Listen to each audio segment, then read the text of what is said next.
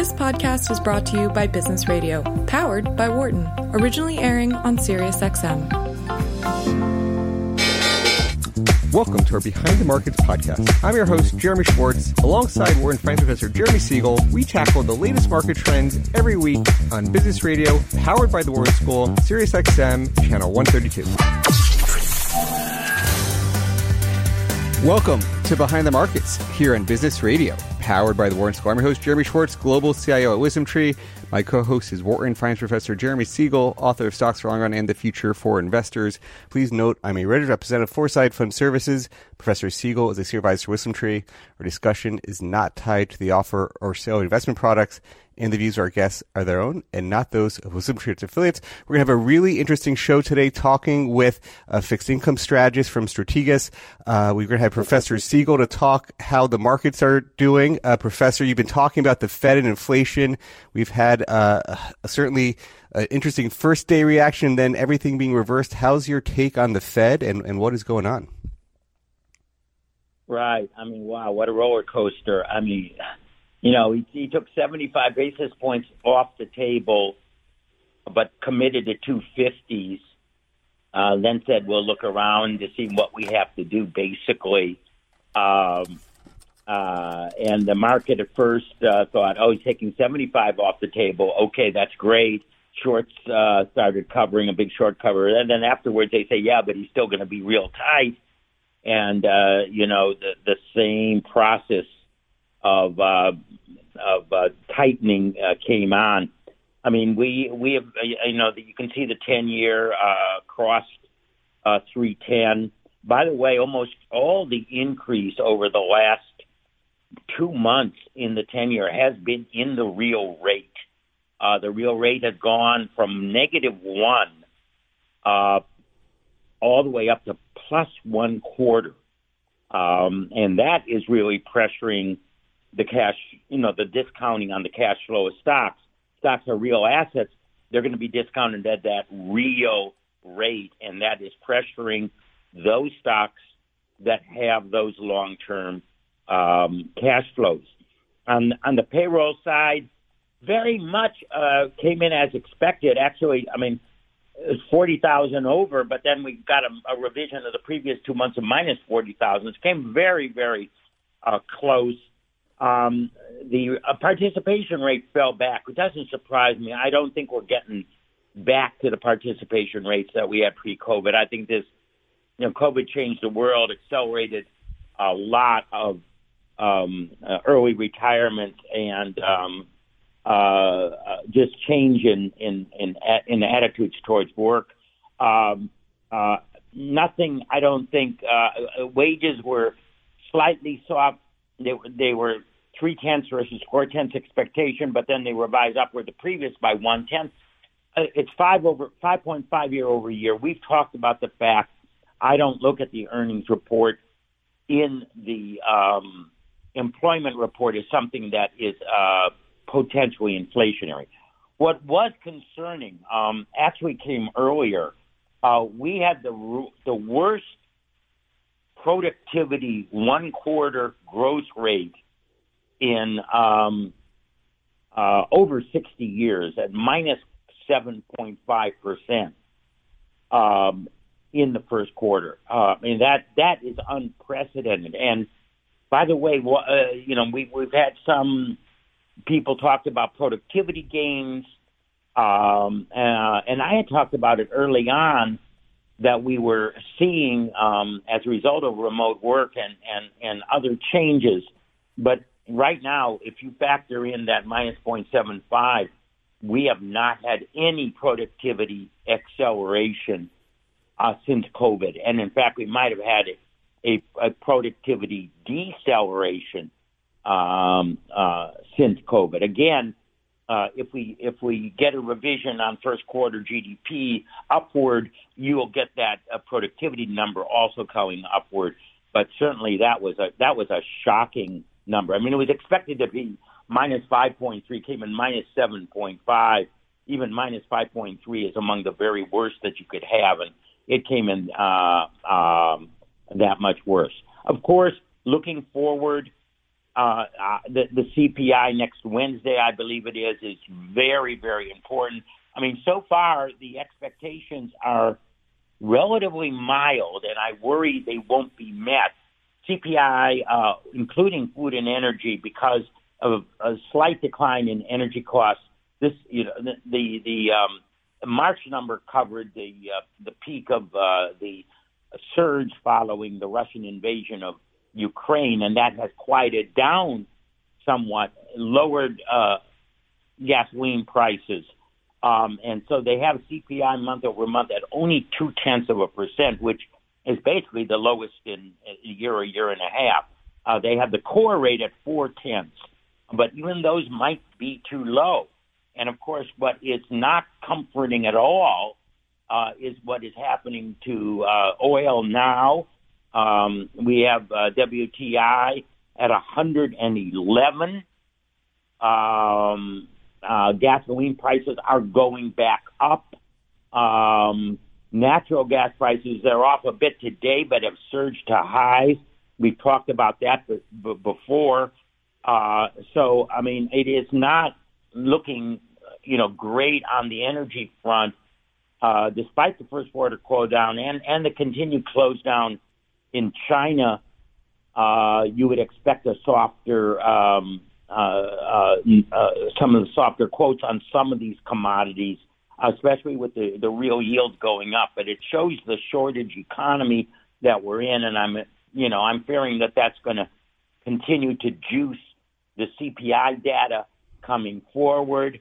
Um, uh, is it enough to push the Fed much further? Well, pretty much committed 50-50. We did not get a dissent. And, and by the way, my, my theory is is that by promising 250s, he bought off Bullard, who wanted a 75, probably still wants it, but but decided to go along uh, without dissent at 250s um, going forward. If we get worse than expected, again, uh, you, we, we have to look at all the data going forward. We know the CPI is calculated with a lag, that there's a lot of uh, housing inflation that is yet to come in.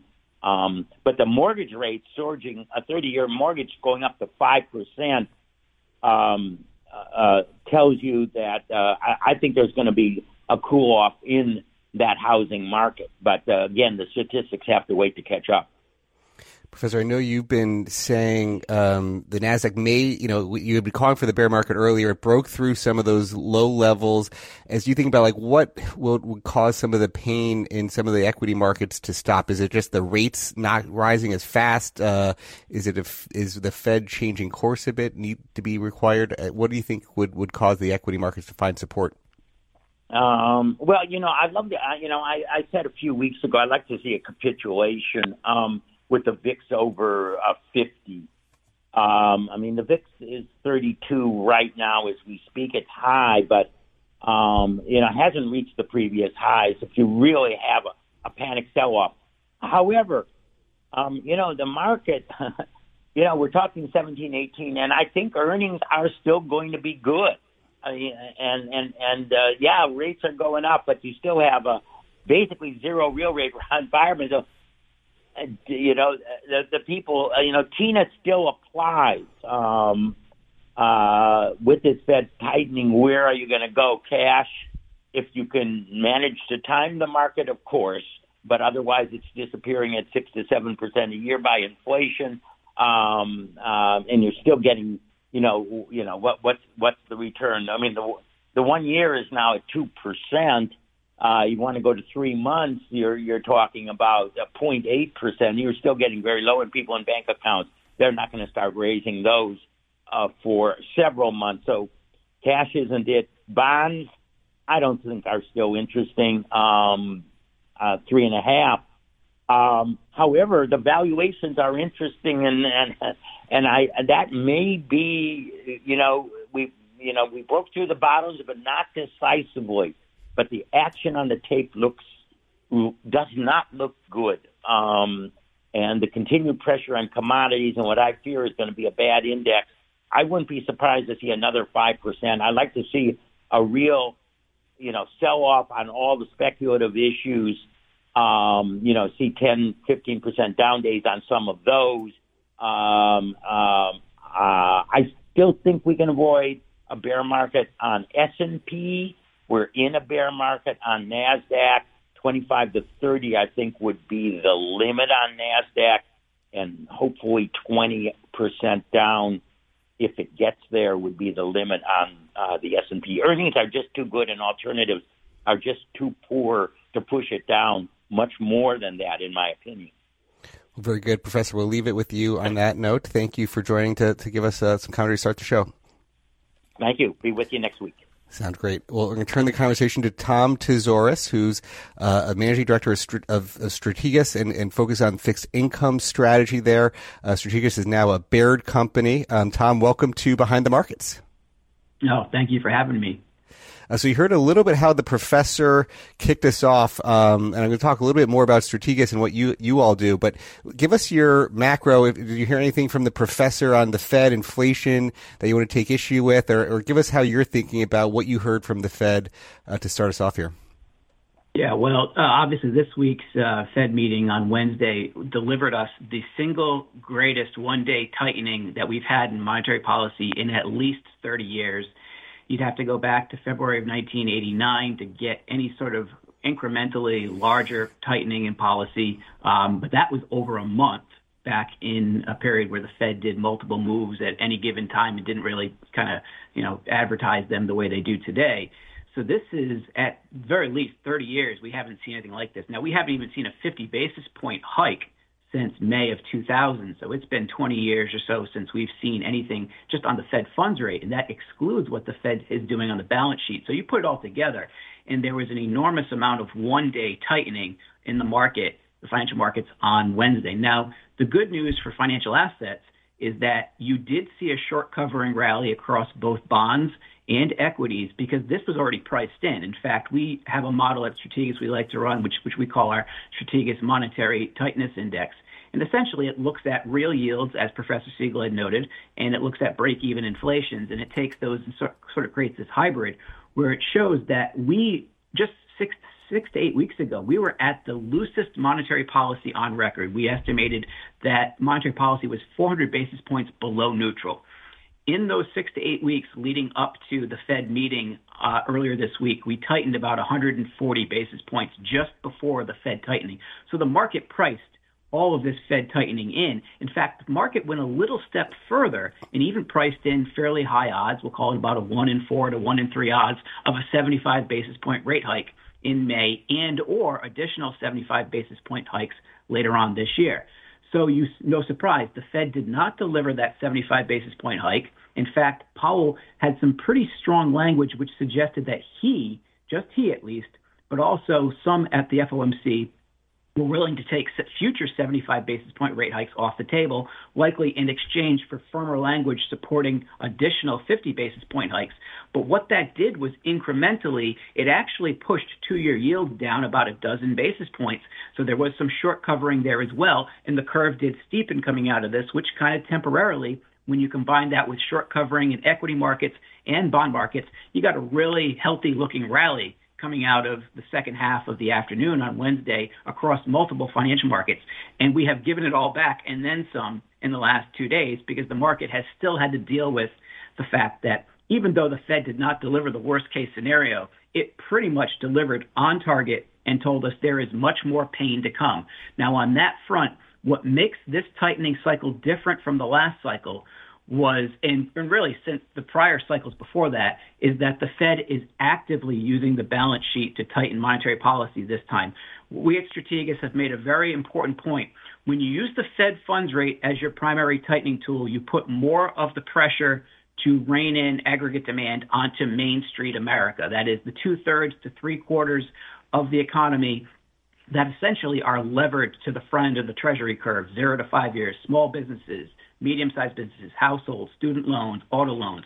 When you use the balance sheet to tighten monetary policy, you put more of that pain on what I would call Wall Street, but in aggregate, large cap stocks, uh, U.S. treasuries, large states, New York, California, shadow banking, hedge funds that are highly levered. You put more of that strain on the cash hoarders when you use the balance sheet. no surprise, the financial markets become a casualty when the Fed is using the balance sheet aggressively.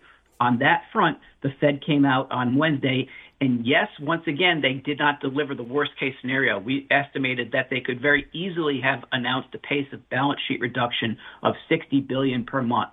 They came in on the low side, 47.5 billion per month, and they said that they'll ramp that up to about 95 billion.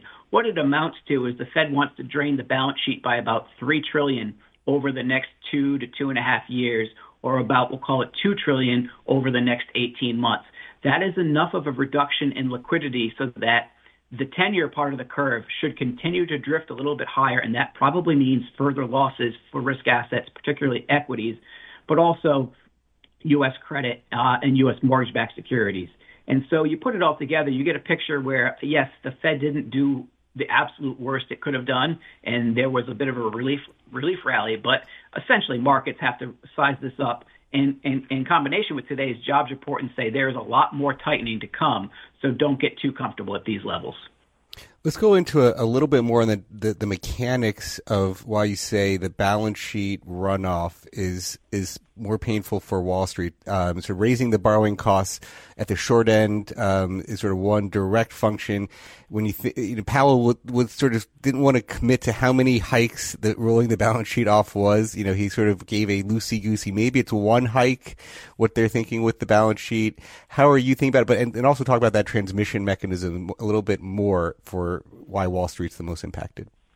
Yeah, I'll, give a simplified explanation. Um, it's certainly more nuanced than this, but first off, I'd say we estimate that every 500 billion of balance sheet reduction translates into about a quarter percent or 25 basis points of rate hikes.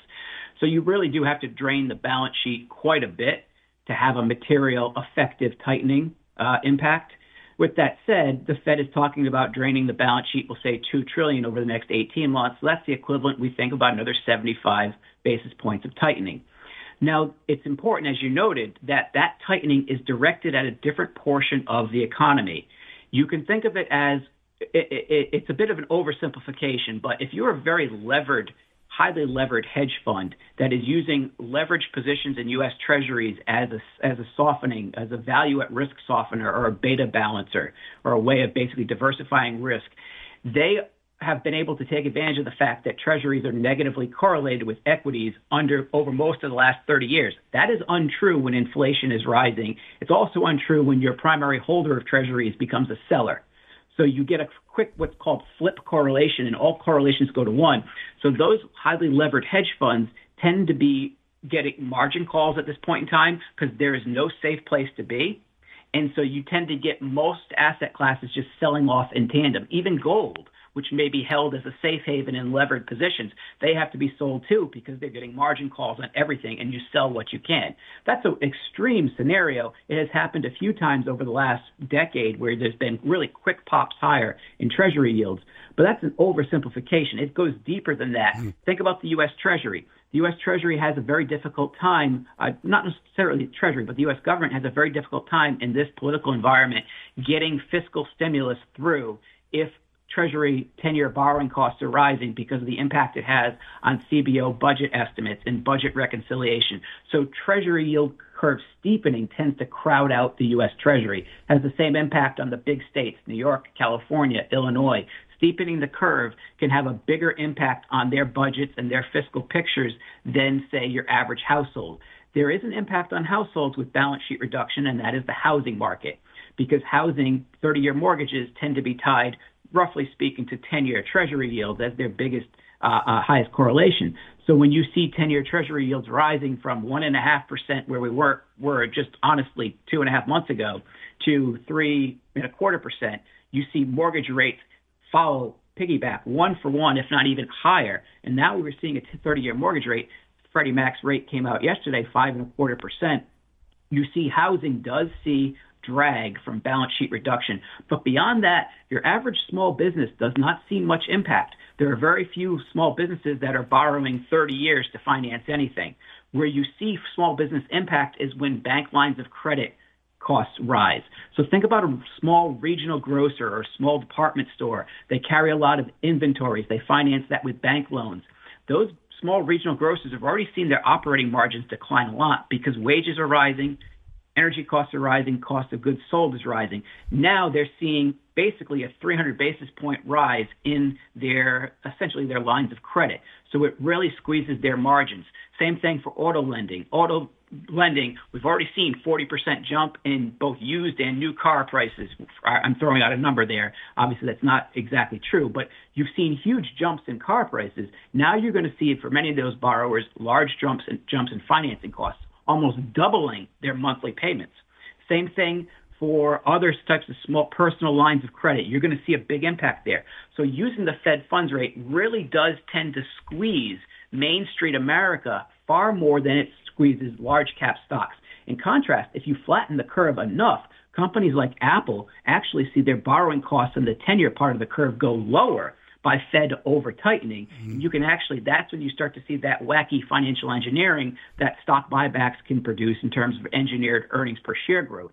With the Fed using the balance sheet, it is really taking that last kind of put in the equity markets away.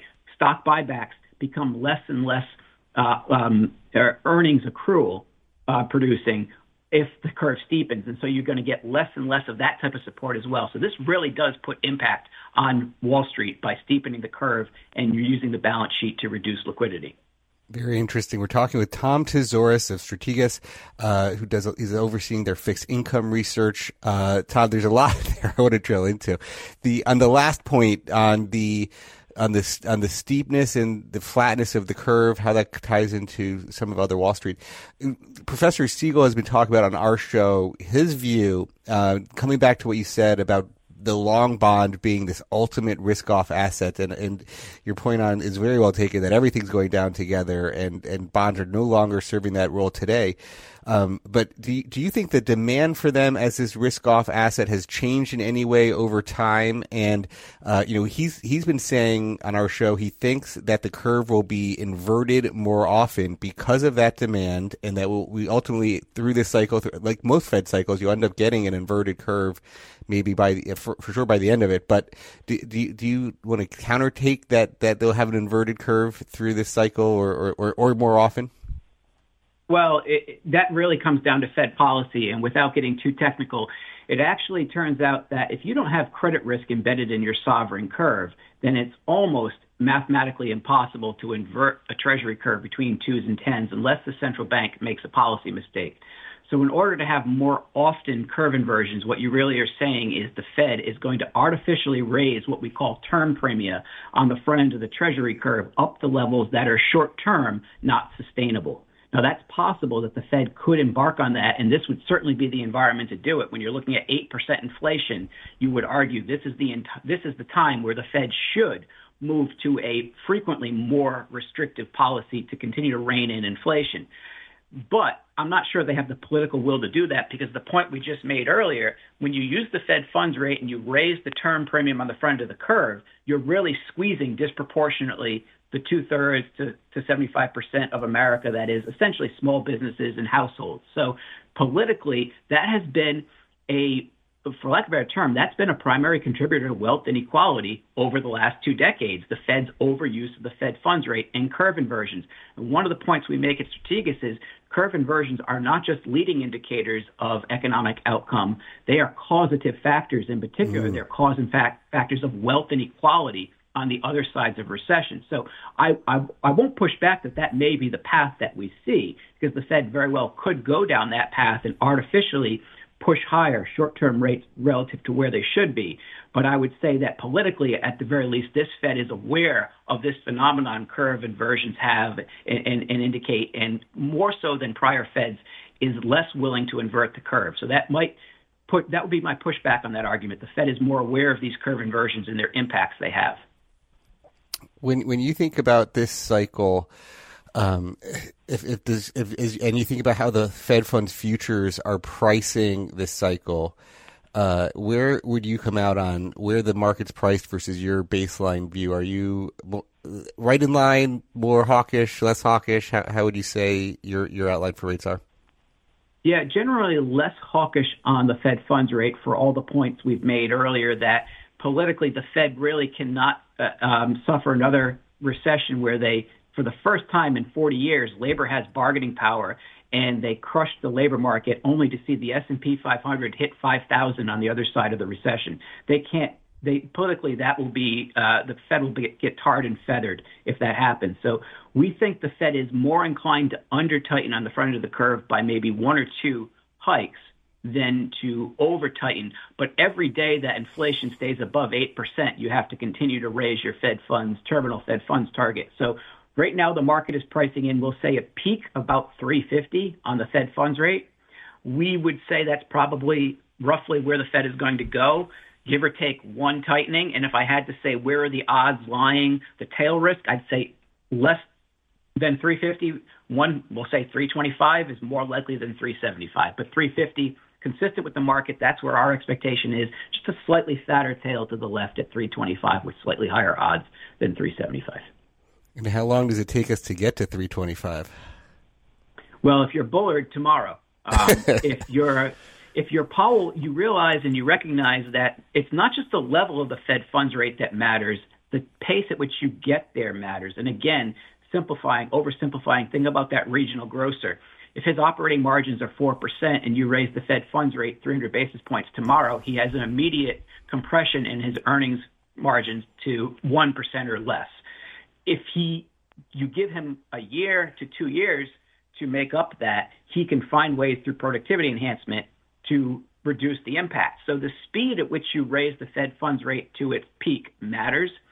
I suspect that they're not going to get to that 350 until June, May or June or so of next year.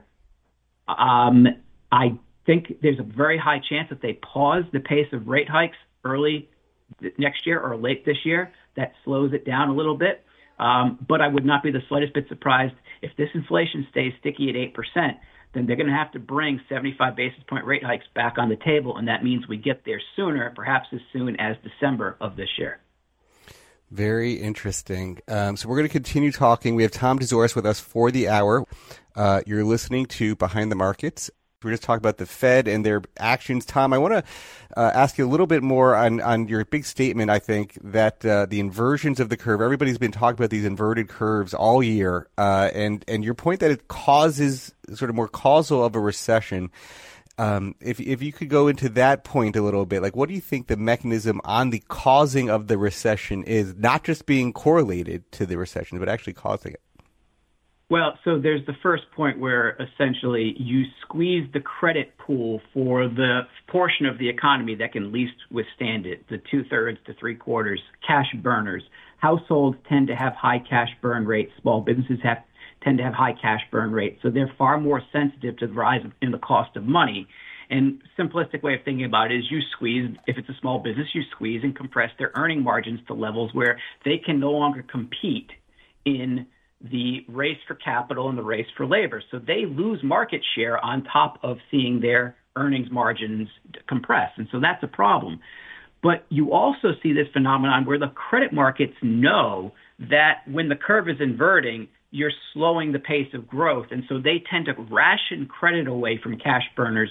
So not only do you tend to see their borrowing costs rise because benchmark treasury yields rise, but there's usually another 50 to 200 basis point credit spread premium that gets piled onto that because now the economy is quote unquote softening and they're weaker credits to begin with. So you really put pain onto the portion of the economy that tends to borrow a lot because they need to, because they have high cash needs. In contrast, cash hoarders, think of the large cap companies like Apple, think of um, essentially um, high net worth individuals, places that really have no need for cash but might have high exposure to the back end of the curve.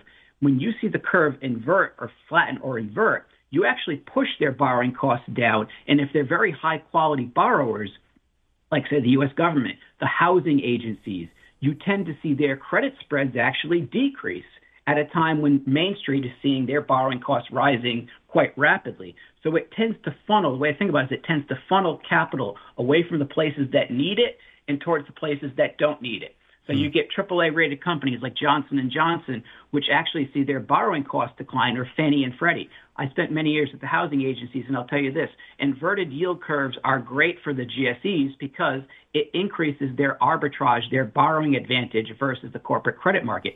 One of the perverse consequences of the Fed slowly over tightening in the last uh, two cycles ago during the early 2000s was it actually worsened the housing bubble because it pulled credit away from Main Street and sent it to the housing market via Fannie and Freddie because Fannie and Freddie's borrowing costs pushed down.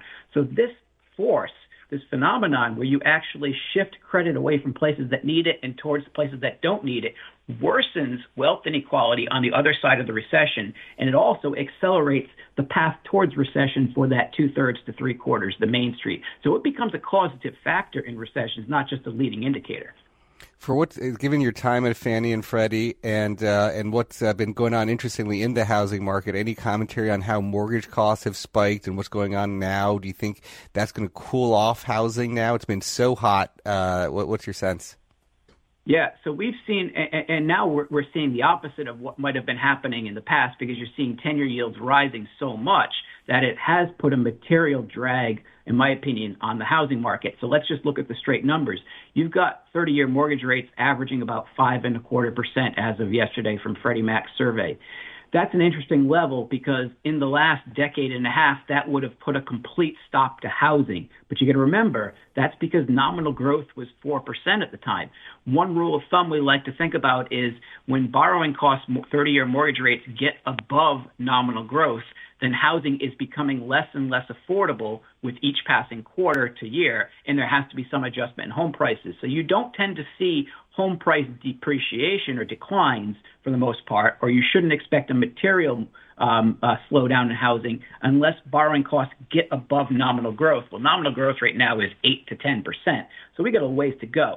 But we've seen enough of a move so marginal buyers who really should not or could not have afforded housing have been completely pushed to the sidelines. That has got to bring home price appreciation to a grind and probably slows down home building as well over the next two to three quarters.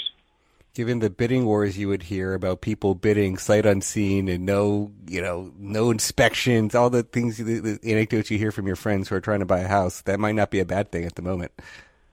Oh, absolutely. I think it rations um, what is otherwise a healthy source of aggregate demand for the economy and pushes some of that excess bidding into the future when we might need it, say in 12 months or so when the economy is softer. So I think it's it's a healthy way of kind of rationing aggregate demand in housing as long as 10-year yields don't jump another 100 basis points. Now, if that happens, now you're getting into levels that could very well threaten nominal uh, threaten um, uh, house prices, housing prices sticking on the mortgage topic, but that is also part of the Fed policy. Um, and talking with one of the other bond managers uh, I often talk to, um, he he had a concern about how the Fed was going to be able to get out of some of the mortgage-backed securities on their balance sheet, and he questioned whether there would be buyers for them and, and how they would do that. Um, do, do you have any fears about now that we know a little bit more about the, the Fed plans? Any fears about how they're going to exit some of their mortgage-backed securities?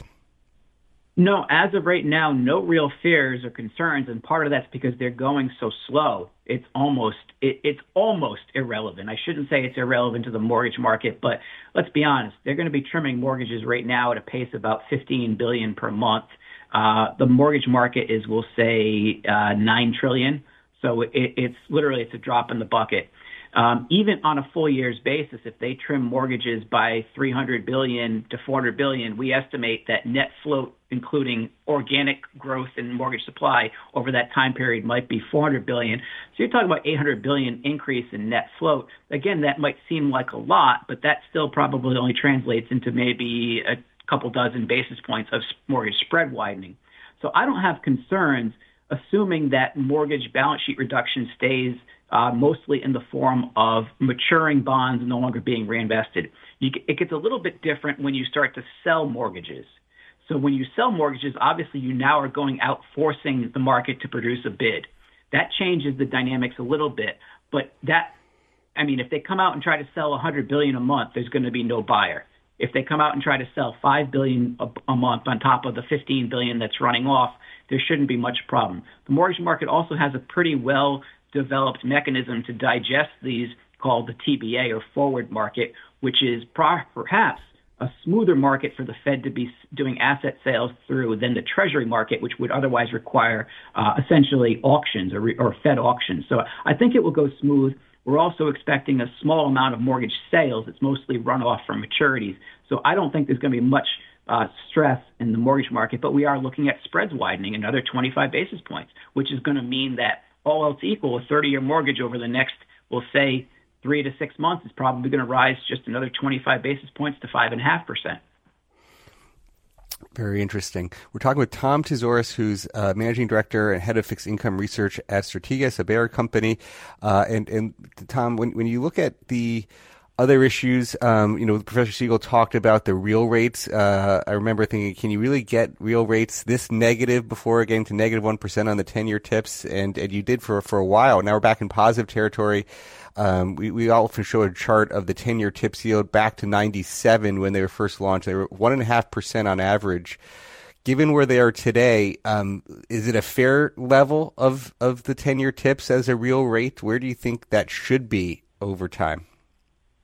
Uh, well, realistically, I mean, you should be looking at 10-year real yields somewhere around 1% um, over the steady state, intermediate to long term. So I think we're we're still not to quote unquote reasonable levels, but we're no longer at absurd levels where we're at least looking at positive real yields. Um, it, it's interesting because you could make an argument here that the more the Fed tightens and the more it reduces its balance sheet, the more likely real yields are to rise, and that's probably true but I don't necessarily think that we're going to be able to very easily see real yields move much above 1% um, this cycle. Uh, simply put, um, you're going to have a Fed that's going to stop balance sheet reduction and rate hikes, perhaps well before it should, uh, well before it should in terms of inflation. So inflation is going to remain elevated for some time. So you might see yields rise, but real yields are still going to find that there's probably a harder or, or, or shorter ceiling than we've seen in the past how much does some of the global dynamics come into your your field when you look at uh, certainly the Fed is now you know gone into very aggressive hiking mode. What do you see from global central banks? Like, what is your sense of how much pressure downwards on our yields we get from around the world? You know, it, this is actually a great question because it's not as always intuitive as you might think. People often like to look at, say, 10 year Treasury yields versus Japanese government bonds or German uh, bonds and say, well, treasuries are yielding 300 basis points more than bonds, but you got to factor in currency adjustment. So right now, when you do that, you find that treasuries are, yes, they are very cheap versus JGBs, Japanese government bonds, and cheap versus German bonds, because essentially the currency adjustment is something on the order of, we'll say, 175, 200 basis points, and you still have a yield advantage versus foreign alternatives. What that means is you do tend to have a shorter ceiling on treasuries when after currency adjustment treasuries are still cheap because foreign buyers can come in and they can completely or almost completely neutralize their currency risk and buy treasuries whenever there's any sort of panic or flight to quality. That's the situation we're in right now. And so what it means is that we're probably still looking at a labored movement higher in 10 year treasuries. We'll see these little gaps higher, 15 to 30 basis points very quickly, but they'll be prone to reversals lower as foreign buyers will come in. And that's simply because right now treasuries are still cheap even after FX currency adjustments. In the past, you've, when you've seen bigger nominal yield differentials between treasuries and, and Japanese government bonds, you haven't, if you didn't factor in currency adjustment, you might say, well, treasuries are 350 basis points above Japanese government bonds. But the reality is currency adjustments were huge, 325 or so, so that you actually had a very narrow spread. This was the situation in like in say late 2018, 2019, where everybody was saying, well, how can Treasury yields rise when Japanese government bonds are so low? But the reality was FX costs were so high, Japanese investors could not buy Treasuries. So where it's a different situation right now. We think it's going to put a ceiling on 10s. It's another reason why we see 10-year yields peaking somewhere between 325 and 335 because value buyers are very likely to step in. Even though that's not a very high real yield, we think value buyers will start to step in at, the, at those levels. And many of them already are stepping in at these levels. It is very interesting. People get very confused about the cost to hedge currency. What does it mean? Um, you're you're sort of in the U.S. as a U.S. investor when you go and you have to buy euros and you buy foreign stocks. You know, you now actually get paid that sort of different cost to hedge the euro, as an example, on top of you know when you're buying the stocks. So, so in, those international bonds most of the international bond strategies are hedged because they get they neutralize that uh, that foreign currency risk and they get basically on par to U.S. yields. Um, but it's interesting. The yen has been one of the most interesting currencies as, and it shocked people. I think the last six weeks has been shocking. You had a time when currency vol was the lowest it had been in like 30 years because nobody had any difference in policy rates and it just was like a boring, boring market. And then the yen has gone from like 105 to like 130 and really 115 to 130 in the last six weeks. Mo- mostly with the rates, um, is, is is your sense that it's still going to be rates driven? Do you think? Do you agree that it's been rates driven, or what else is going on there? Yeah, I definitely think it's been rates driven. Essentially, you have a Fed which is tightening, as we talked about, the most aggressive, substantial tightening, one day tightening in 30 years. And on that same day, you have the Bank of Japan effectively easing because it's still engaging in what they call, or we call yield curve control.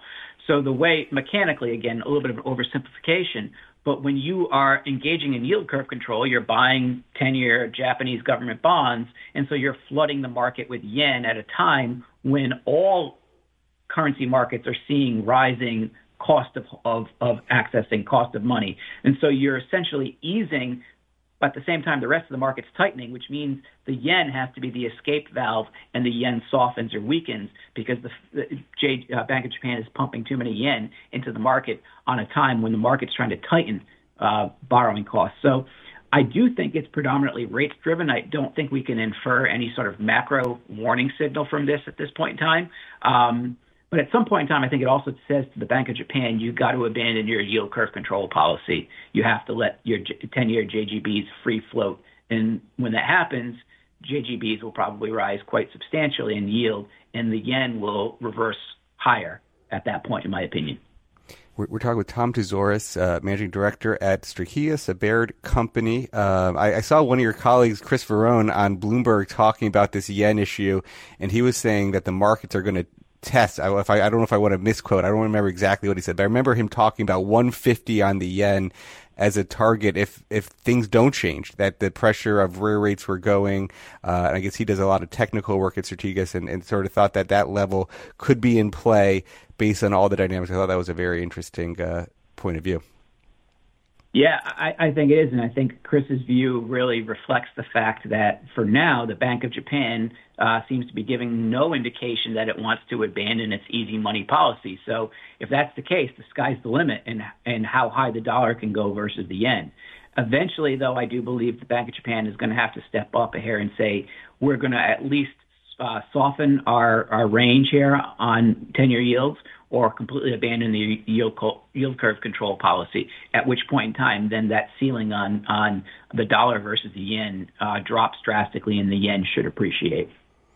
So we, we talked a lot about yields, a lot about the Fed. As you think about first fixed income strategy research, um, maybe quickly, any views on what you're talking to clients about how to manage portfolio risk given all these macro views we've talked about?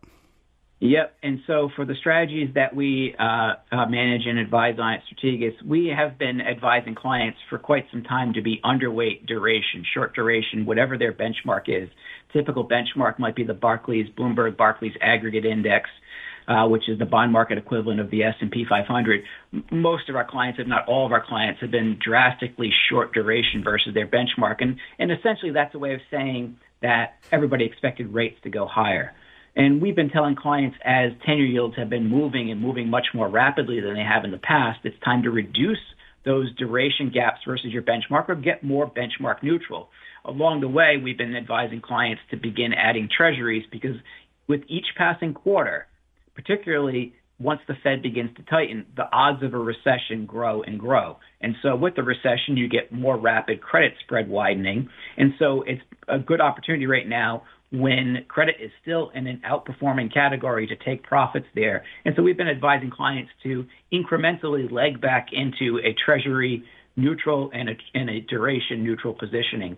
And that's likely to continue. I don't see a justification to go overweight duration yet, that is, increase our interest rate exposure until 10 year Treasury yields make at least another 20 basis point pop higher from here. And even then, we might still maintain a neutral. But big picture is risk assets are probably still looking at another one to two quarters of risk off or softness. That might mean for investment grade credit markets, you're looking at another two to three percent downside in total uh, in price return. And likewise for equities, we could be very easily looking at another 5% downturn just as 10 year yields make their way to that three and a quarter percent range. At which point in time, um, the risk of recession now grows. So risk assets could then face another second leg lower if the Fed, it proves, turns out, has over tightened. That's a different risk. That would be a reason to go long duration and continue to move out of credit spreads. We're not there yet, but nonetheless, that seems to be the path that we're heading towards. So we're advising clients to continue to move back into safer assets, uh, particularly, oddly enough, longer duration treasuries if they are if they were pre-existing underweight or short there.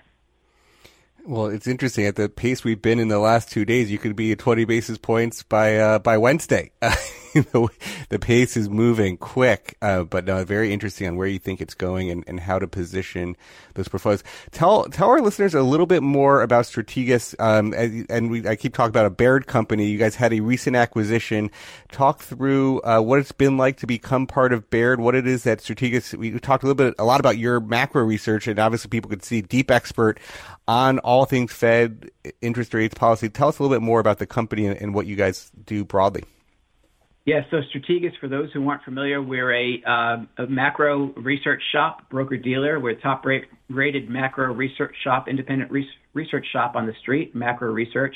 I head up our fixed income work, but we have ver- research verticals across everything equities, manufacturing, economics, public policy, technical.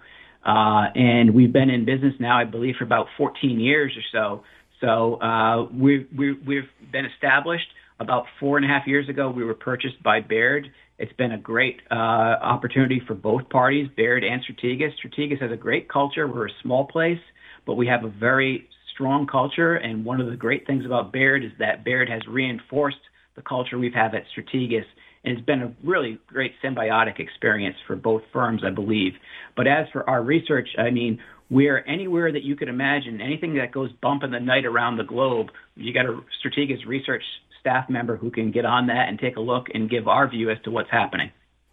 So, so certainly, like institutional uh, firms will, will use you all. Is is there and, and to get it as uh, do, do, sort of general retail people through Baird get access? If, if become a client of Baird, they'd be able to find access to, to your work, or how how would people think about getting access to the type of stuff you all do? Um, I'm not sure there's an avenue at this point for retail uh, access, um, and I don't think there's likely to be one in the future. But um, our colleagues at Baird, who might be on the private wealth management side uh, do typically have access to our research and, they can communicate our views to clients. Um, and that's probably the avenue at which clients, retail clients, might see our work. That, uh, as well as seeing us on TV and on on podcasts and episodes like this. But um, right now, I don't believe there's any any plans to go the research the, the retail route for research. But through Baird, um, clients can get our thoughts and our views. Yeah, so Baird Private Banking, Baird Advisors, probably. Uh, you mentioned having strategies. Like, what are the other types of strategies that you all manage? Uh, it's, sort of beyond producing research. Sounds like you guys do some uh, portfolio management work. Yep. So Strategas actually does have uh, some ETFs that are now out there in the markets through our subsidiary, Strategas Asset Management. We're in the process of getting our fixed income asset management products up there as well. So, like like most uh, business expansions, they're a work in progress and usually beyond uh, the analyst pay grade in terms of timing of when those are available. But um, nonetheless, that's the path we're going on. Um, folks can see our Strategas Asset Management website up. Uh, you can see us uh, listed um, on the website and the ETFs we manage basically what we do is we take our macro research and we try to translate that into macro portfolio allocation. So we have thematic strategies where you can imagine inflation ways to avoid or outperform in a rising inflation environment is one of our strategies. We have public policy research and the effects lobbying has on individual stocks. Those are the types of strategies that clients now see on the Strategas Asset Management website. So we call them thematic strategies as well as um, alpha type strategies. But they're all macro in, in nature for the most part, where we look at macro risks, lobbying risks, geopolitical risks being one of them, obviously inflation being another. We look at those risks and try to find the assets that outperform historically in those environments. So that's what uh, clients or, or or investors would find when they look at the Strategas asset management thematic strategies that really tie into our macro research work. Uh, I'll I'll uh, take a, a little credit. I remember sitting down with Jason um, probably a decade ago talking about how we you guys should do this type of stuff, um, and I tried to explore it at, at WisdomTree, and I don't think we obviously we never came to something. But I, I think that is uh, it's a great idea of of how do you package you're producing a lot of interesting research. How do you make it, to my point on retail, making access? Well, how do you make it access? Well, the ETF structure is one way where you can get easy access to strategist views. Um, you're expressing, you know, the ultimate portfolio. Uh, I think that is uh, a fantastic way to do it. We sort of talked about a lot of different things. Um, any uh, any final places you you sort of point things we didn't cover? Uh, you want to make sure our people got a, got a sense of, of, of your views or, or Strategas's work. Well, I'll say um, I'll say this: we we have a great deal of geopolitical risks going on around the globe that are are not my area of expertise, and so everything we've talked about kind of assumes that the world stays normal and healthy and sane, and and nothing drastic happens. Obviously, that may not be the outcome, and that does very much affect Fed policy, as policy a Fed chair um, Powell indicated. The events in Ukraine are not things that they can easily uh, forecast, but they have to consider. Clearly, if something changes on that uh, Eastern European front, or even there are geopolitical shocks in the U.S., that will change the Fed's path up or down. And it's not immediately clear what that is. Right now, the markets are taking that as a reason to be risk off rather than risk on. And it very well may turn out that the Fed turns dovish as a consequence of these. But right now, the market is just pricing in fear and fear and fear, which I think is the logical approach when you have this level, high level of domestic and international geopolitical uncertainty. But that will determine what the Fed does to some extent, particularly with the balance sheet.